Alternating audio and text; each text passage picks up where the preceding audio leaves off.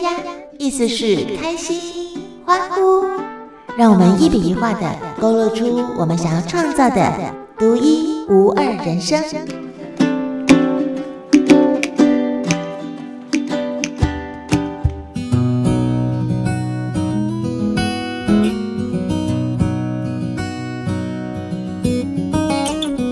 世界比我们想象的还要大。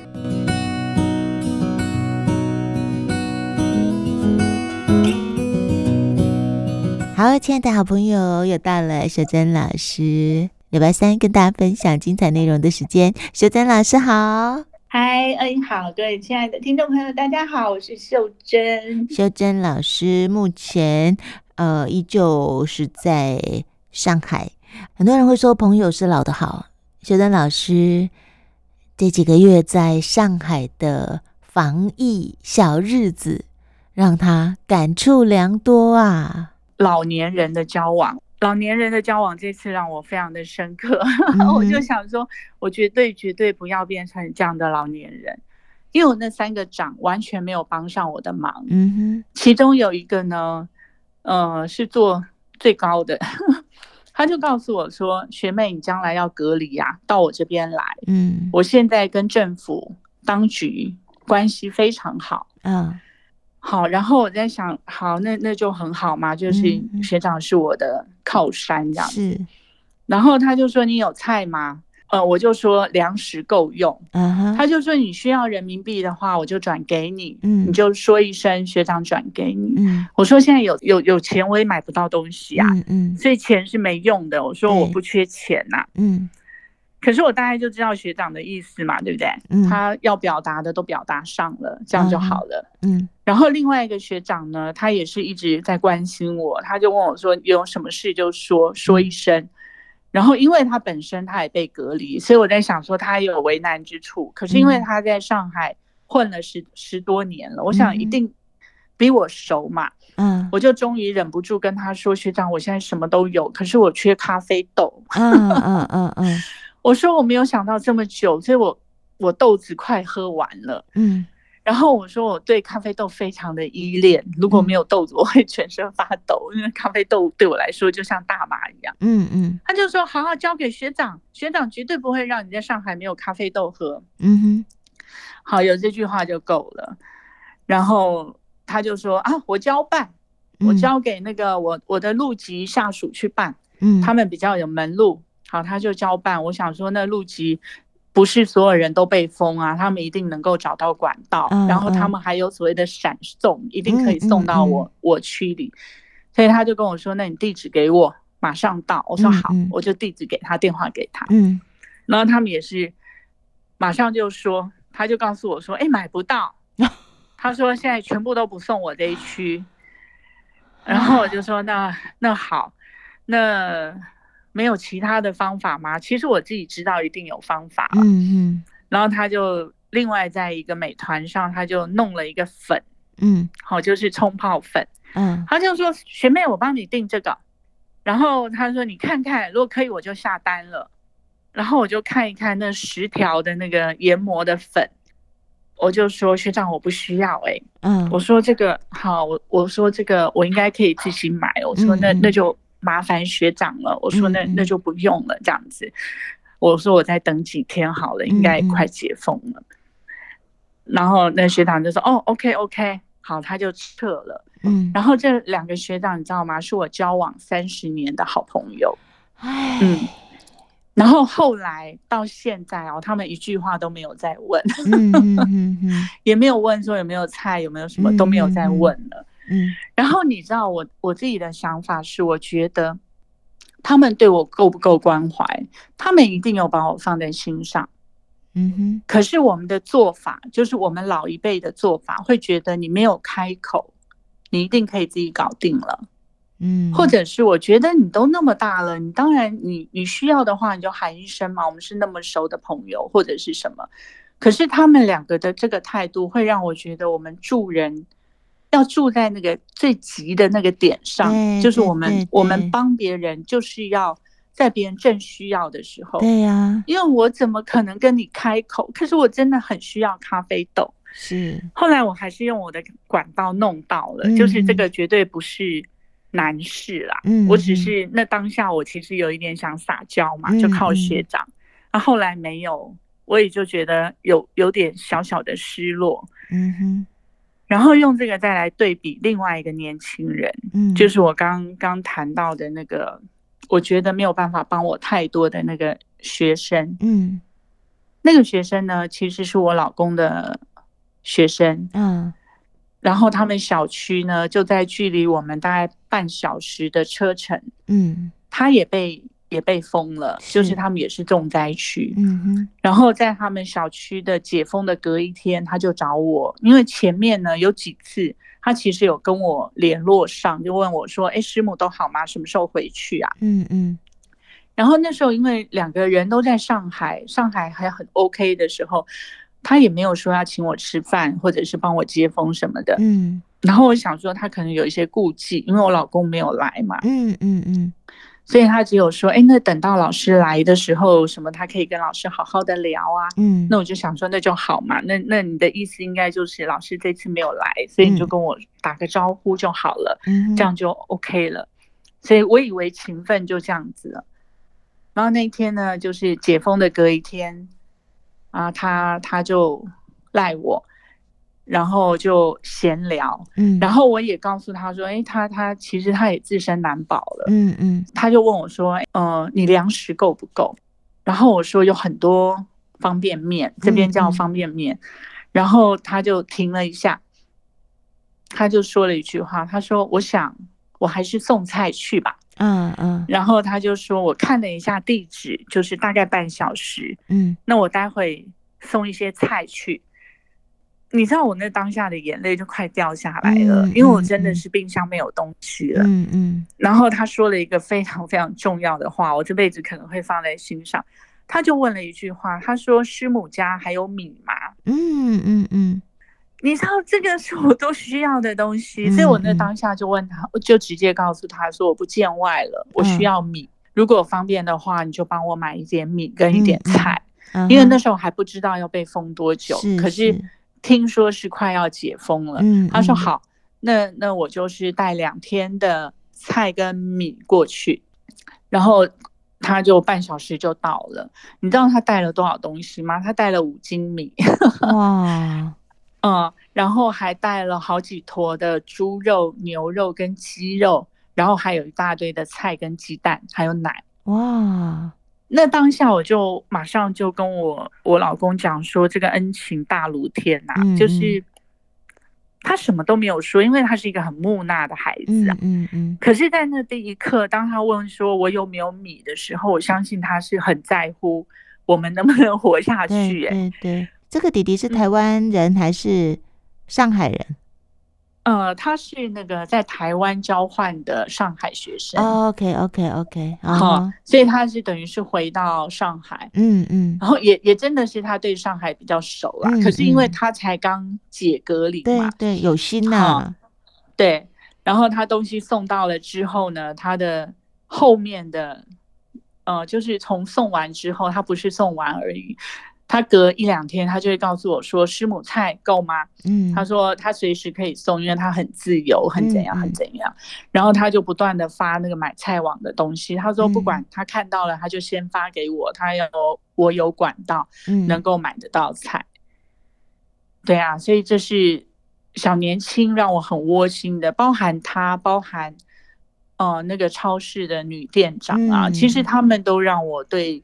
年轻人是刮目相看的，真的。嗯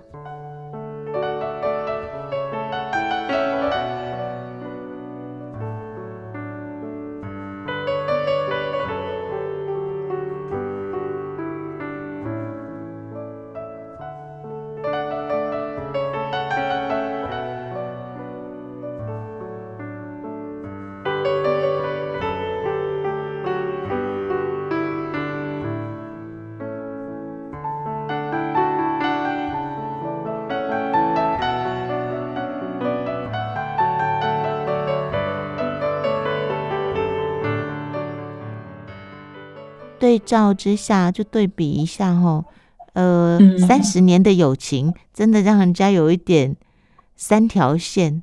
就是，哎、欸，你也觉得对不对？我是讲，我，我是比较客气这样讲，但是如果是我们私底下，我可能讲出来的话会更直接。但是真的让人家觉得 奈安呢？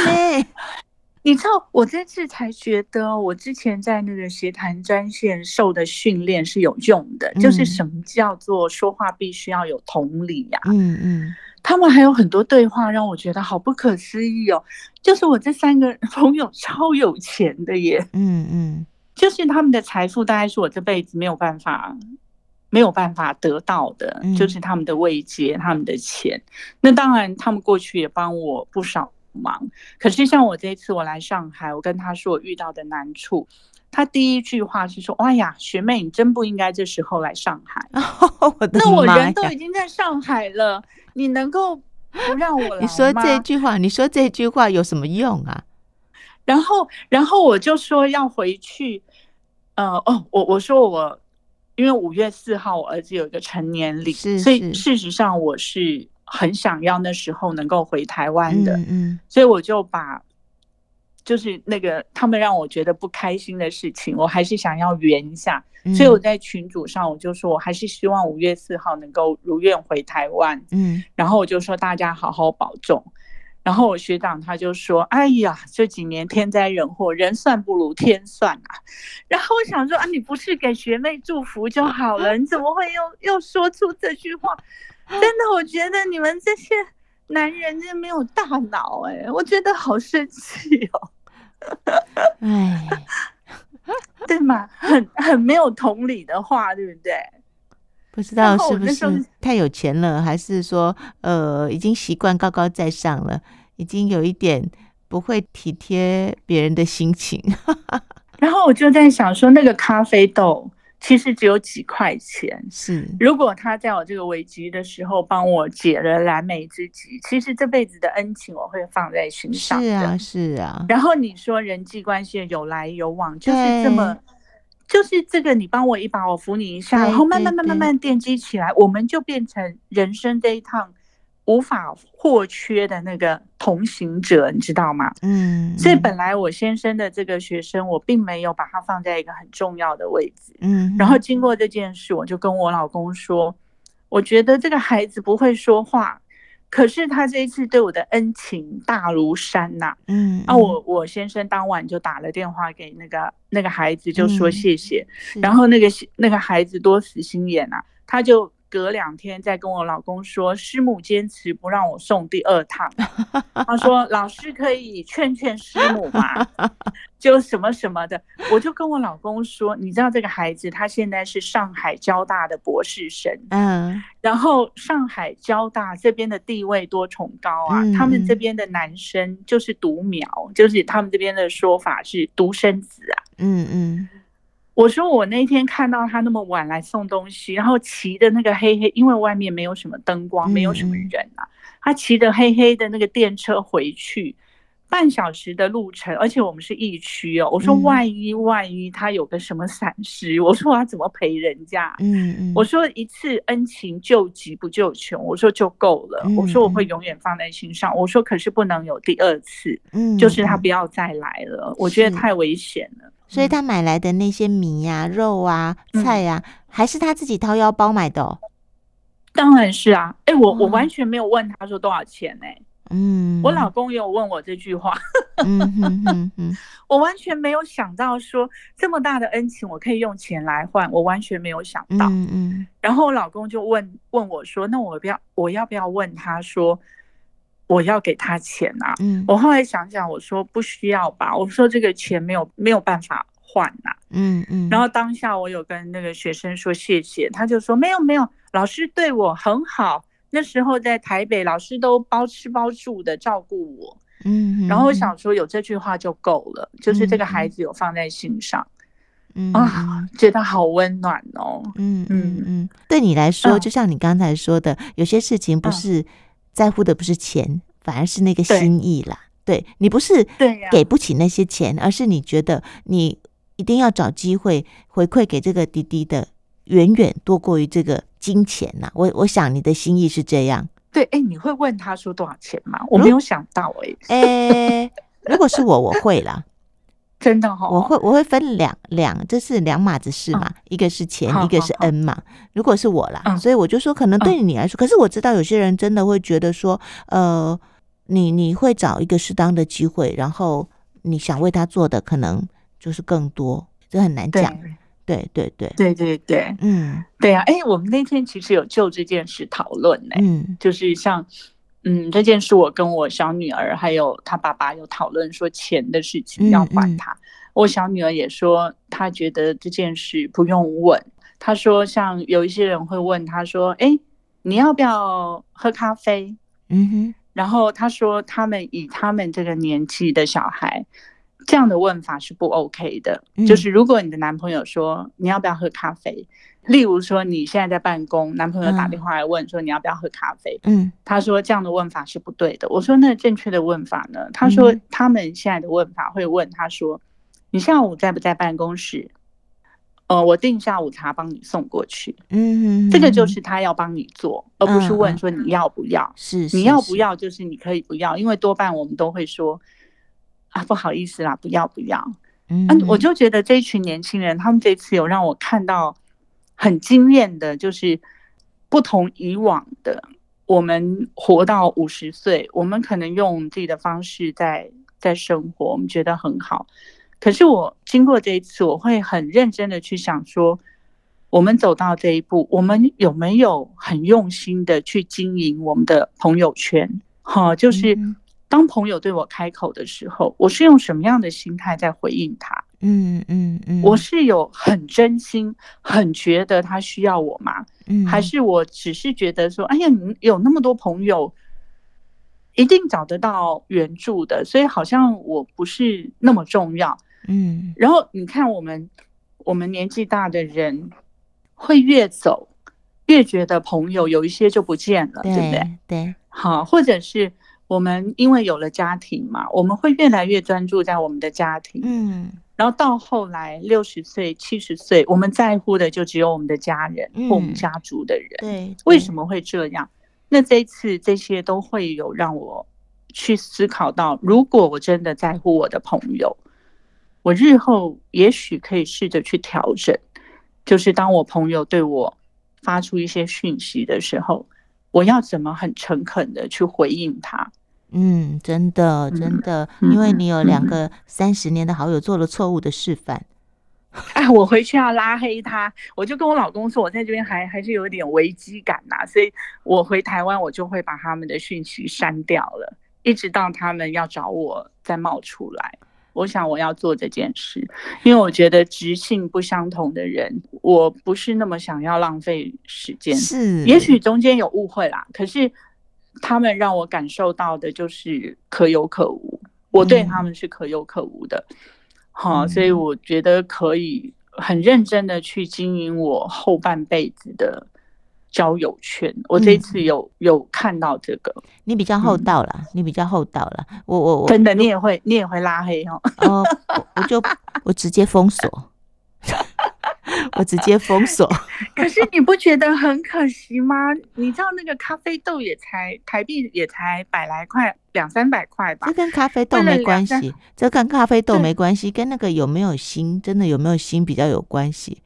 基本上，哎，所以不是我想多了，你也听出来他们是没有很很在乎嘛？吼，嗯，不是，就是他们太不会做人了吧？太不会做人了，但是不会做人的前提有可能是，哦、就像我们讲比较残酷一点，可能就是他们也许只那个那个当下只在乎他自己了。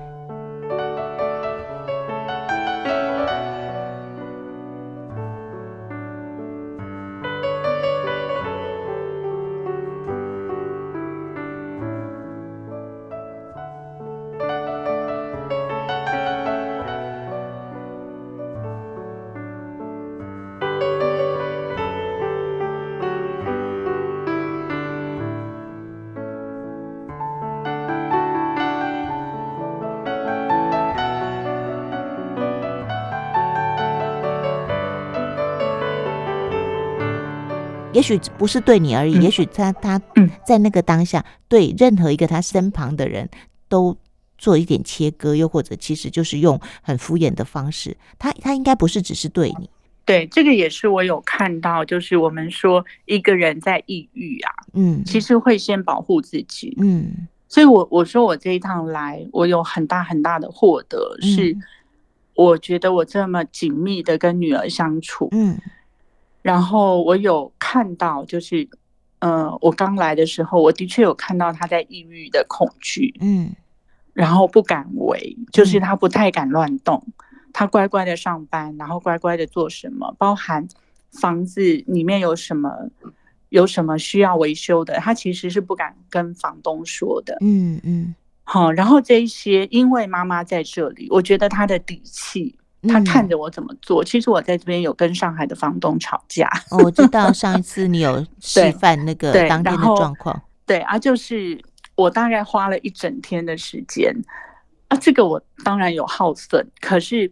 我觉得我有思前想后，觉得要怎么做。后来我达到我的目的了，就是那个房东愿意把整个家焕然一新的修整，也因为修整，目前这里是看住的，嗯。然后女儿会看到一个母亲愿意为她站出来，愿意为她就是把自己抛在那里。你知道，那他们房东家族大概四五个人过来，我就一个人对着他们。然后他突然也不害怕了，嗯嗯，就是我女儿突然也不害怕了。然后我们就从这么密切的相处，我发现他很多对未来的渴望，嗯，然后他的为难，其实我是有看到的，嗯哼，好，然后彼此当然有给彼此空间呐，就是这个也是可以好好的再聊一聊的，就是这是他的他的一个小王国，所以我算是。来记住的人，我对我自己的身份要拿捏得很好。然后呢，有一个前提，我觉得父母父母要自在，小孩就自在。啊。我说的自在是在这边，我就把自己过好这件事。好，小孩就很自在。所以你知道，我觉得好温暖的是，我来的第一天啊，其实彼此太久没有见面了，会有一点。小小的 K K 的在试探对方，是，因为真的很久没有一起生活，嗯，然后到第二天我就觉得我要舒服一点，那我就试着让自己跟这个环境融合嘛。那我们我们受过训练，当然可以跟环境对话，跟自己对话。那当下第二天我就开始睡觉打呼了，嗯嗯 嗯，就睡得很自在。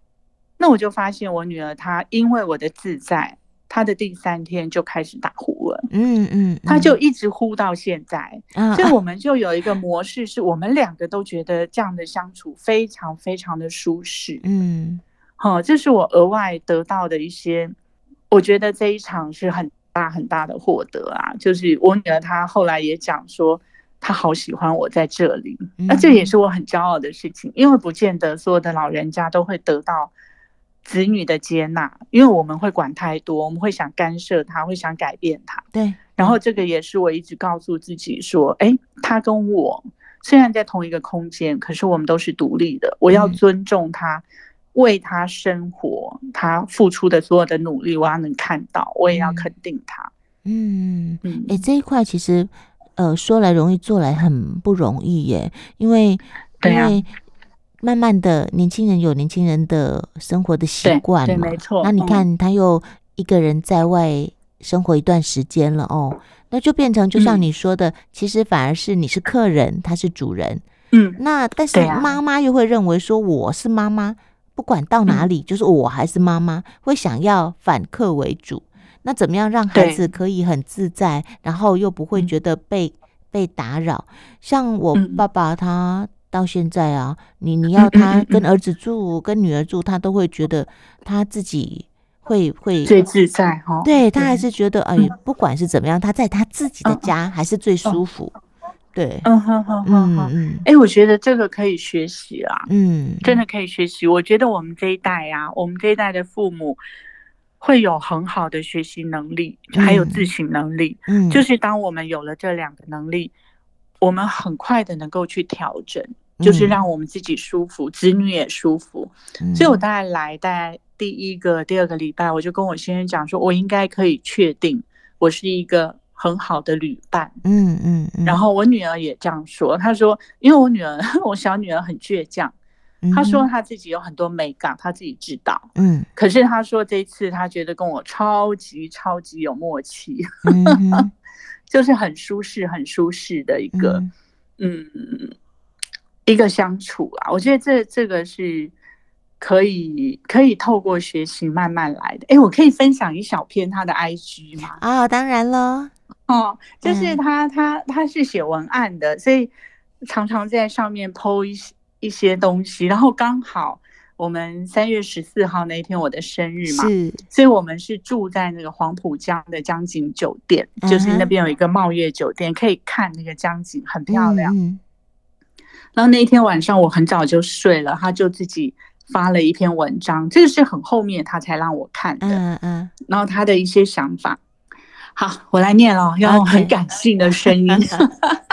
好的，好，分享一下，就是我们可以怎么去学当父母啊？就是中间、嗯、中间有一些，我们如果将来有空的话，也许可以坐下来，好好的跟每一个当父母的，我们可以聊一聊。我觉得我是一个还蛮幸福的母亲。嗯嗯，好，他是怎么写的？呃，二零二二年三月十四号晚上，他说：“呃，没有想到可以在上海外滩的夜景里帮妈妈过一次生日。嗯、双鱼座好像是我目前最喜欢的星座之一，浪漫而单纯，自由灵活又感性细腻。”我和妈妈在一起，有好多的事情都特别的有默契。一起睡着酣畅的午觉，一起煮泡面吃，一起在冬天的上海街头闲晃，一起看电影，一起按摩，一起吃火锅，一起迷路，在一起找到正确的方向。妈妈是我所认识的能把工作和家庭平衡的非常好的女人。这真的是太难太难了，所以小时候我其实很怕他的，因为他已经疲惫至极，因为他其实已经尽了全力。小时候不懂，只觉得妈妈严厉而敏感，说的每一句话都正正的击在点上。还好，渐渐长大以后，开始明白妈妈柔软脆弱的模样，也看见妈妈的无助和烦恼的事情。经历她生病痊愈，以及后来越活越自由的这几年，妈妈成为我想成为的模样，自在、自信又美丽可爱。妈妈来上海的这件事，从决定到启程，非常的仓促。我们心里其实都有过担心，害怕已经好几年不在家里长久生活的我，是不是可以接受跟妈妈朝夕相处这么久？害怕是不是我已经不是那个会窝在他怀里撒娇的小女儿？但是我想这两个月，我逐渐找回自己原本快乐自在的模样。妈妈在我身边，让我拥有更多的底气和勇敢。无论是面对什么，好像拥有源源不绝的爱。我知道自己是自由的，无论我做什么决定，无论我去哪里，我都还是有一个很温暖的家。谢谢妈妈来上海陪伴我，度过这段有点辛苦的日子。谢谢他这么努力的照顾这个家，成为那么美好和自信的样子。谢谢他和爸爸，让这个家永远温暖。谢谢我们家这么好，让我知道我永远是被爱的人。妈妈生日快乐！希望下次见面，我可以成为更有自信、更有肩膀的人，更好的照顾你。嗯，哇。